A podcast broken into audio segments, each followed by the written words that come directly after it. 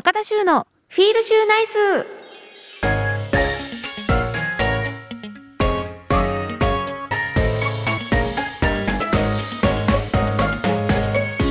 皆さんこんばんは高田修です。高田修のフィールシューナイス。この番組はリスナーの皆さんが明日から笑顔にあふれたフィールシューナイスな1週間を過ごせるように私高田修が興味のあることをまったりとお届けしていく番組です。さあということで本日は5月1日ゴールデンウィークですね。いいな。だってゴールデンウィークあのー、平日も2日と6日休み取れば10連休になる方いらっしゃるんですよね。私の友達も10連休になるって言ってた子何人かいました。そう。何しよう？って言ってめちゃウキウキしてて羨ましいって思ったんですけどまあ私たちの仕事は関係ないですからね。むしろ稼ぎ時って言ったらあれですけど 働き時？なんですよ。なのであまあでも私もえっ、と3日間かな、えー、仕事終わって3日間か。お休みもらったんです。なのでさその3日間何しようかなって考えてるんですけども10連休あったらね海外行きたいですよね。でまあ今ねコロナあるからとかねいろいろありますからちょっと海外難しいと思うんですけど沖縄とか行きたいですよね。北海道とかもいいですよね。実家帰りたいなとかもありますし。長期休みやったら何したいですかとかよく聞かれるんですけど沖縄に行きたい。南に行きたい。もう大好きで今までもう多分20回ぐらい行ってるんですよね。ほんとそれぐらい好きで。1泊とかでも那覇の方だったらサクッと行っちゃうくらい好きなんですけども。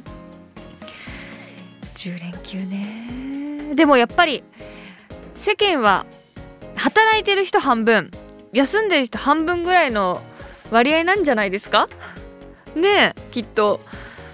だってどこ行くにしてもお店で働いてる方がいないと、まあ、成り立たないわけですしどうなんだろうその半分ぐらい働いてる人がいたらなんか嬉しいな。心強いな。ってさっきねそうあのブース外でスタッフさんとも話してたんですけどまあ私たちは働いてるからこそこうモチベーションが保てるじゃないけどまあ私みたいな仕事だと長期で休んじゃうとテレビつけらんなくなっちゃいますね。テレビつけて同じ年代のタレントさんとかモデルさんがもうバンバン活動したりしてたら 活躍してたら焦りますもん。休んでる場合じゃないってみたいな。休みもらってる場合じゃないよ働こうよってちょっと思っちゃうんで10連休はさすがにちょっと多いですけどね、でも3連休もらったんでなんかちょっと楽しいことをしたいなとのんびりお酒でも飲んで、えー、なんか普段行けないところとか行きたいなと思っています。ということで皆さんもゴールデンウィーク引き続き楽しんでください。お仕事の人は頑張ってください。ではこれから30分間番組を聞きながらゆっくりお過ごしください。FM924 AM1422 ラジオ日本高田州のフィールシューナイス。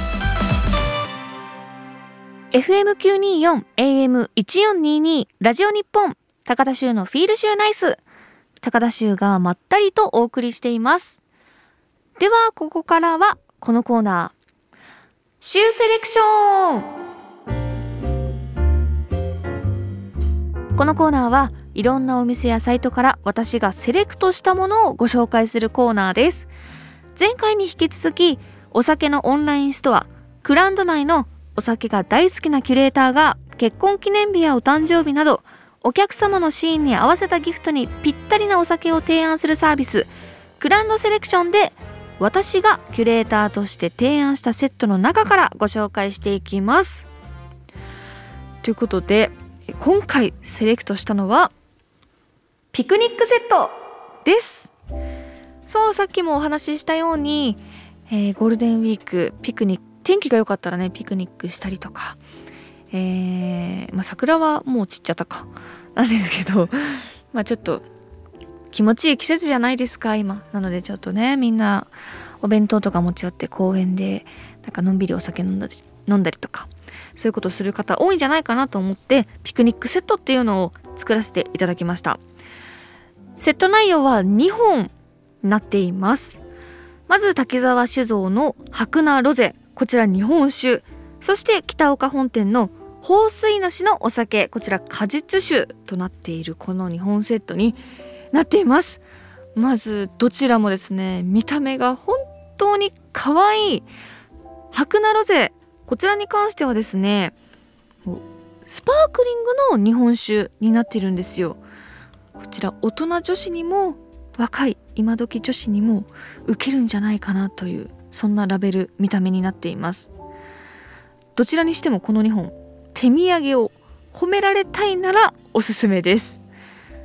それこそお呼ばれしたりとかお家にお呼ばれしたりとかピクニック行く時とか何買っていこうかなって悩むじゃないですか。そういう時にねこのピクニックセットをぜひぜひ持って行ってみてはいかがでしょうか。ということで2本セレクトしてみたんですけどもまあ都内はね5月でも結構暑いじゃないですか。暑い日でもねさっぱり飲める日本酒そしてえ果実酒になっています。白菜ロゼは結構ねシュワッとするんですけども口の中に入れた時に泡がねものすごいきめ細やかなんでなんだろうピリッとする炭酸感は全くないです。爽やかな柔らかいきめの細かい泡がなんだろうな。あの日本酒のうまみを残しながらこう口の喉をこうスルスルと通っていくようなそんなお酒になっています。で色合いもねものすごく美しいですね。桃の味がしそうな見た目になっています。ちょっと薄ピンクっぽいスパークリングの日本酒になっています。でまろやかさお米の旨味もしっかり残っていてまろやかな甘みが残る発泡性の純米酒となっていますので気になる方はぜひぜひご堪能してみてはいかがでしょうか。そしてもう一つが放水なしのお酒。こちらはですね完熟した状態まで育ててから収穫した食べても美味しい高品質な梨で作ったお酒になっています。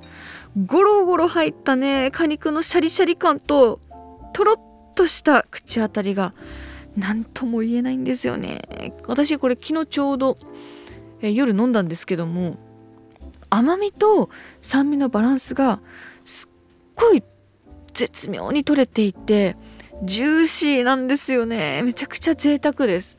梨をそのままこうかじってこうジュワーってジューシーがジューシーなこう何、て言うんだろう。水分がくるようなそんな贅沢なお酒になっています。ソーダで割ってもいいですしうんストレートでもいいんですけど私はロックで飲むのが結構好きでしたね。なのでお誘いいただいてるけど何持っていけばいいか悩んでるそこのあなたぜひぜひこのピクニックセットをお手に取ってみてください。ということで私のセレクトしたお酒いかがだったでしょうか？ご紹介したセットはクランドのサイトで購入できます。クランドはカタカナで入力すると出てきますので気になったリスナーさんは今回ご紹介したセットはもちろんその他のお酒もぜひチェックしてみてください。以上シューセレクションのコーナーでした。高田修のフィールシューナイス。お送りしています。高田修のフィールシューナイス。ここからはこのコーナー。シューホースクラブ。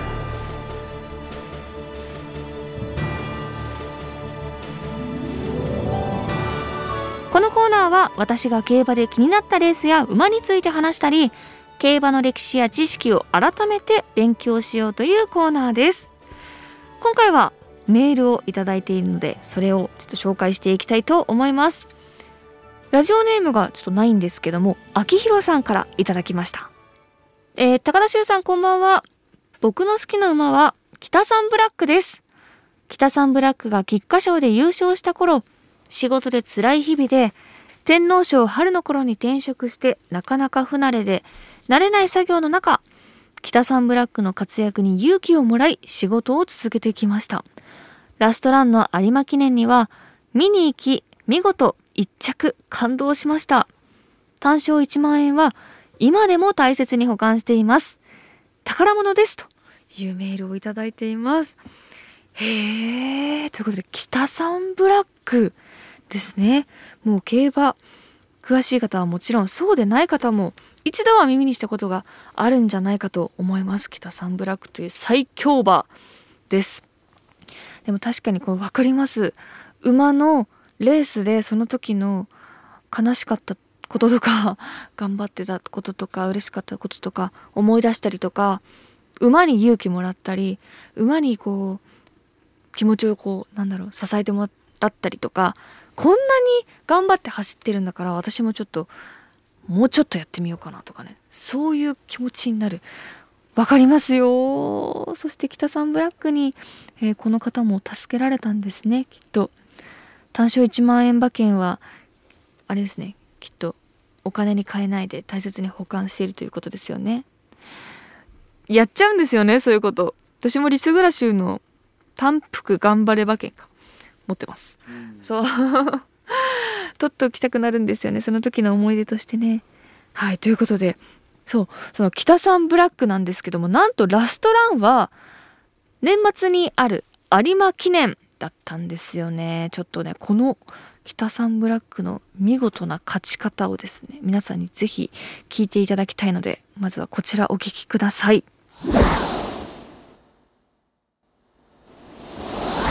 はいということで2017年有馬記念は北サンブラックは完勝圧勝でした。かっこいいですねゴールで。え、武豊ジョッキーがこう腕を上げてガッツポーズをした時とその北サンブラックの力強い走り鳥肌立ちますよね今聞いても。スタートからずっと先頭に立ってもうそのままそのまま逃げ切るっていう。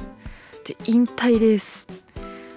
優秀の美を飾っていやすごいかっこいい。伝説的な馬ですよね。だって北サンブラックって G1 何勝したんだっけな？7勝だ。G17 勝？そんな馬なかなかいないですよね。そう北サンブラックはですね、まあ、言わずと知れた歌手北島三郎さんで知られる大野庄司さんが馬主で G1 を7勝した名馬でございます。北サンブラックは350万円だったんですね。日高町の柳川牧場を北島三郎さんが訪れて目も顔も男前で惚れたと言って購入したみたいなんですよ。で結構一般的な金銭感覚だとまあ350万ってめちゃくちゃ高いじゃないですか。でもですよ馬って高いんですよねもっともっと本当は。だって北サンブラックのライバルだった里のダイヤモンド皆さんいくらかご存知ですか？競り価格で2億4000万ですよ。ね。里のダイヤモンドもまあ活躍した名馬ですけども北サンブラック350万円で障害獲得金額18億7684万3000円。うわーはははなんて夢があるんでしょう。350万円で購入した馬が18億ですよ皆さん。まあまあお金だけじゃないですけど競馬ってでもやっぱこの金額聞いちゃうとね驚きますよね。でこの馬デビューから500キロ超えの立派な馬体ではあったんですけども11戦目馬で一番人気になることはなかったんですよね。今考えるとちょっとえーとびっくりしちゃいますけども。で初 G1 制覇となったのが菊花賞。こちらは5番人気でした。でその菊花賞の時の体重は530キロ。結構大きいですね。菊花賞の歴史の中で優勝した馬の中ではなんと一番重い馬体重だったということです。でもその後の活躍といったら天皇賞なんかもう春と秋連覇して大阪杯そしてジャパンカップも制覇しました。でその後引退レースとなった有馬記念の優秀の美これはね伝説的ですね。まあ、体が530キロもあって大きい馬はね長い距離走ると怪我だったりまあ不安はつきものではあるんですけども最後まで元気で怪我なく走り抜いた北サンブラック。今だって北サンブラック3区ありますからねお子さんがいて。なんか競馬って奥深いですよね。今その親になってるわけですからね。だってあの北サンブラックのレース見てたのに今私が競馬の番組とかやると「あこちら北サンブラック3区ですね」とかって言うんですか「あれ？北サンブラック3区?」みたいな「お父さんになってる!」感動的な。感じなんですけど。ということで北サンブラックたくさんメールいただきました。他にもカジカジさんやジェイくんさんなど、え北サンブラック思い入れがある方多いですね。皆さんメッセージありがとうございました。ということで今回は北サンブラックについてお話ししました。以上シューホースクラブのコーナーでした。高田修のフィールシューナイス。高田修がまったりお送りしています。高田修のフィールシューナイス。ここからはリスナーさんからいただいたメッセージご紹介しますまずは、えー、ラジオネーム大ファンの大谷さんありがとうございます私は愛媛県に住むしゅうちゃんの大ファンです。ありがとうございます。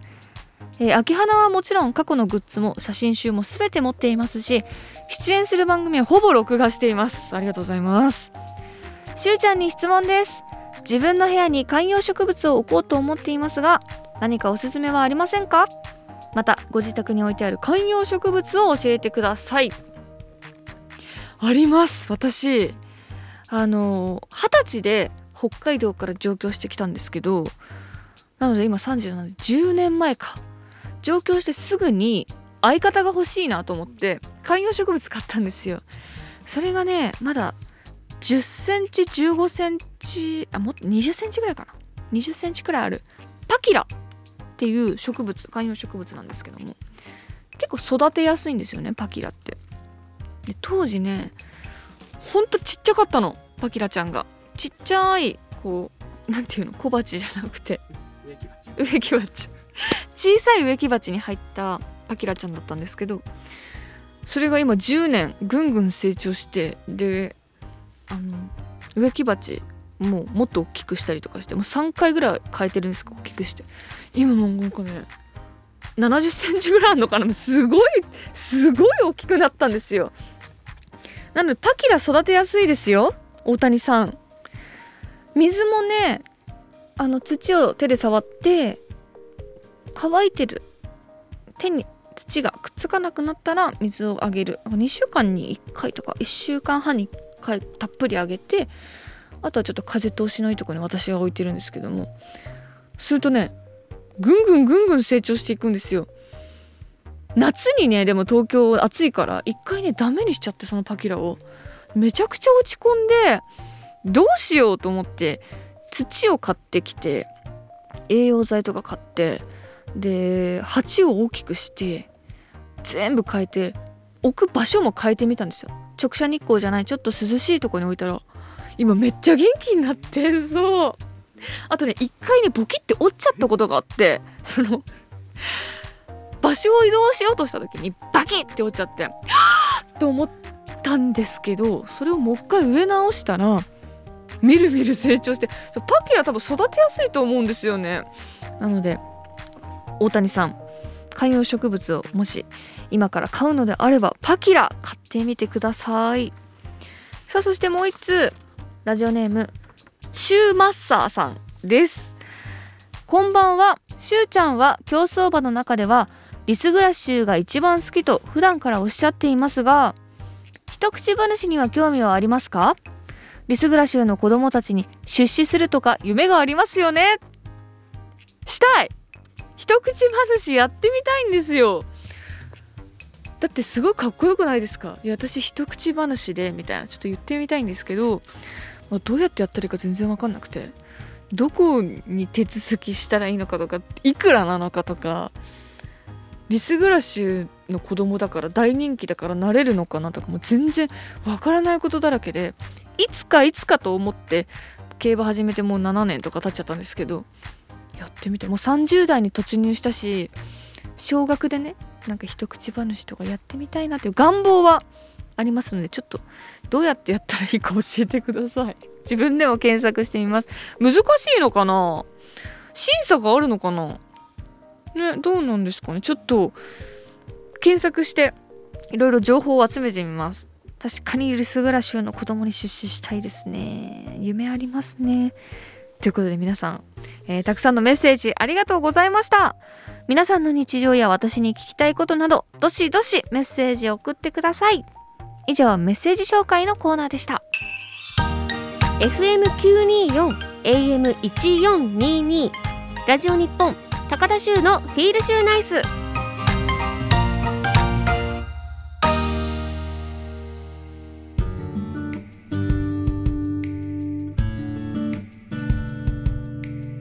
お送りしてきました高田州のフィールシューナイス。そろそろお別れのお時間です。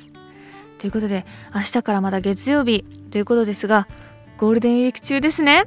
お休みの方たくさんいらっしゃると思います。今日は十分に夜更かしをしてねえ美味しいお酒を飲んでなんかね夜食なんかも食べちゃったりして普段できないことを満喫してください。月曜日お仕事の方は一緒に頑張りましょう。私も仕事あん？私休みだ。私休みだ。すいません。私休みだ。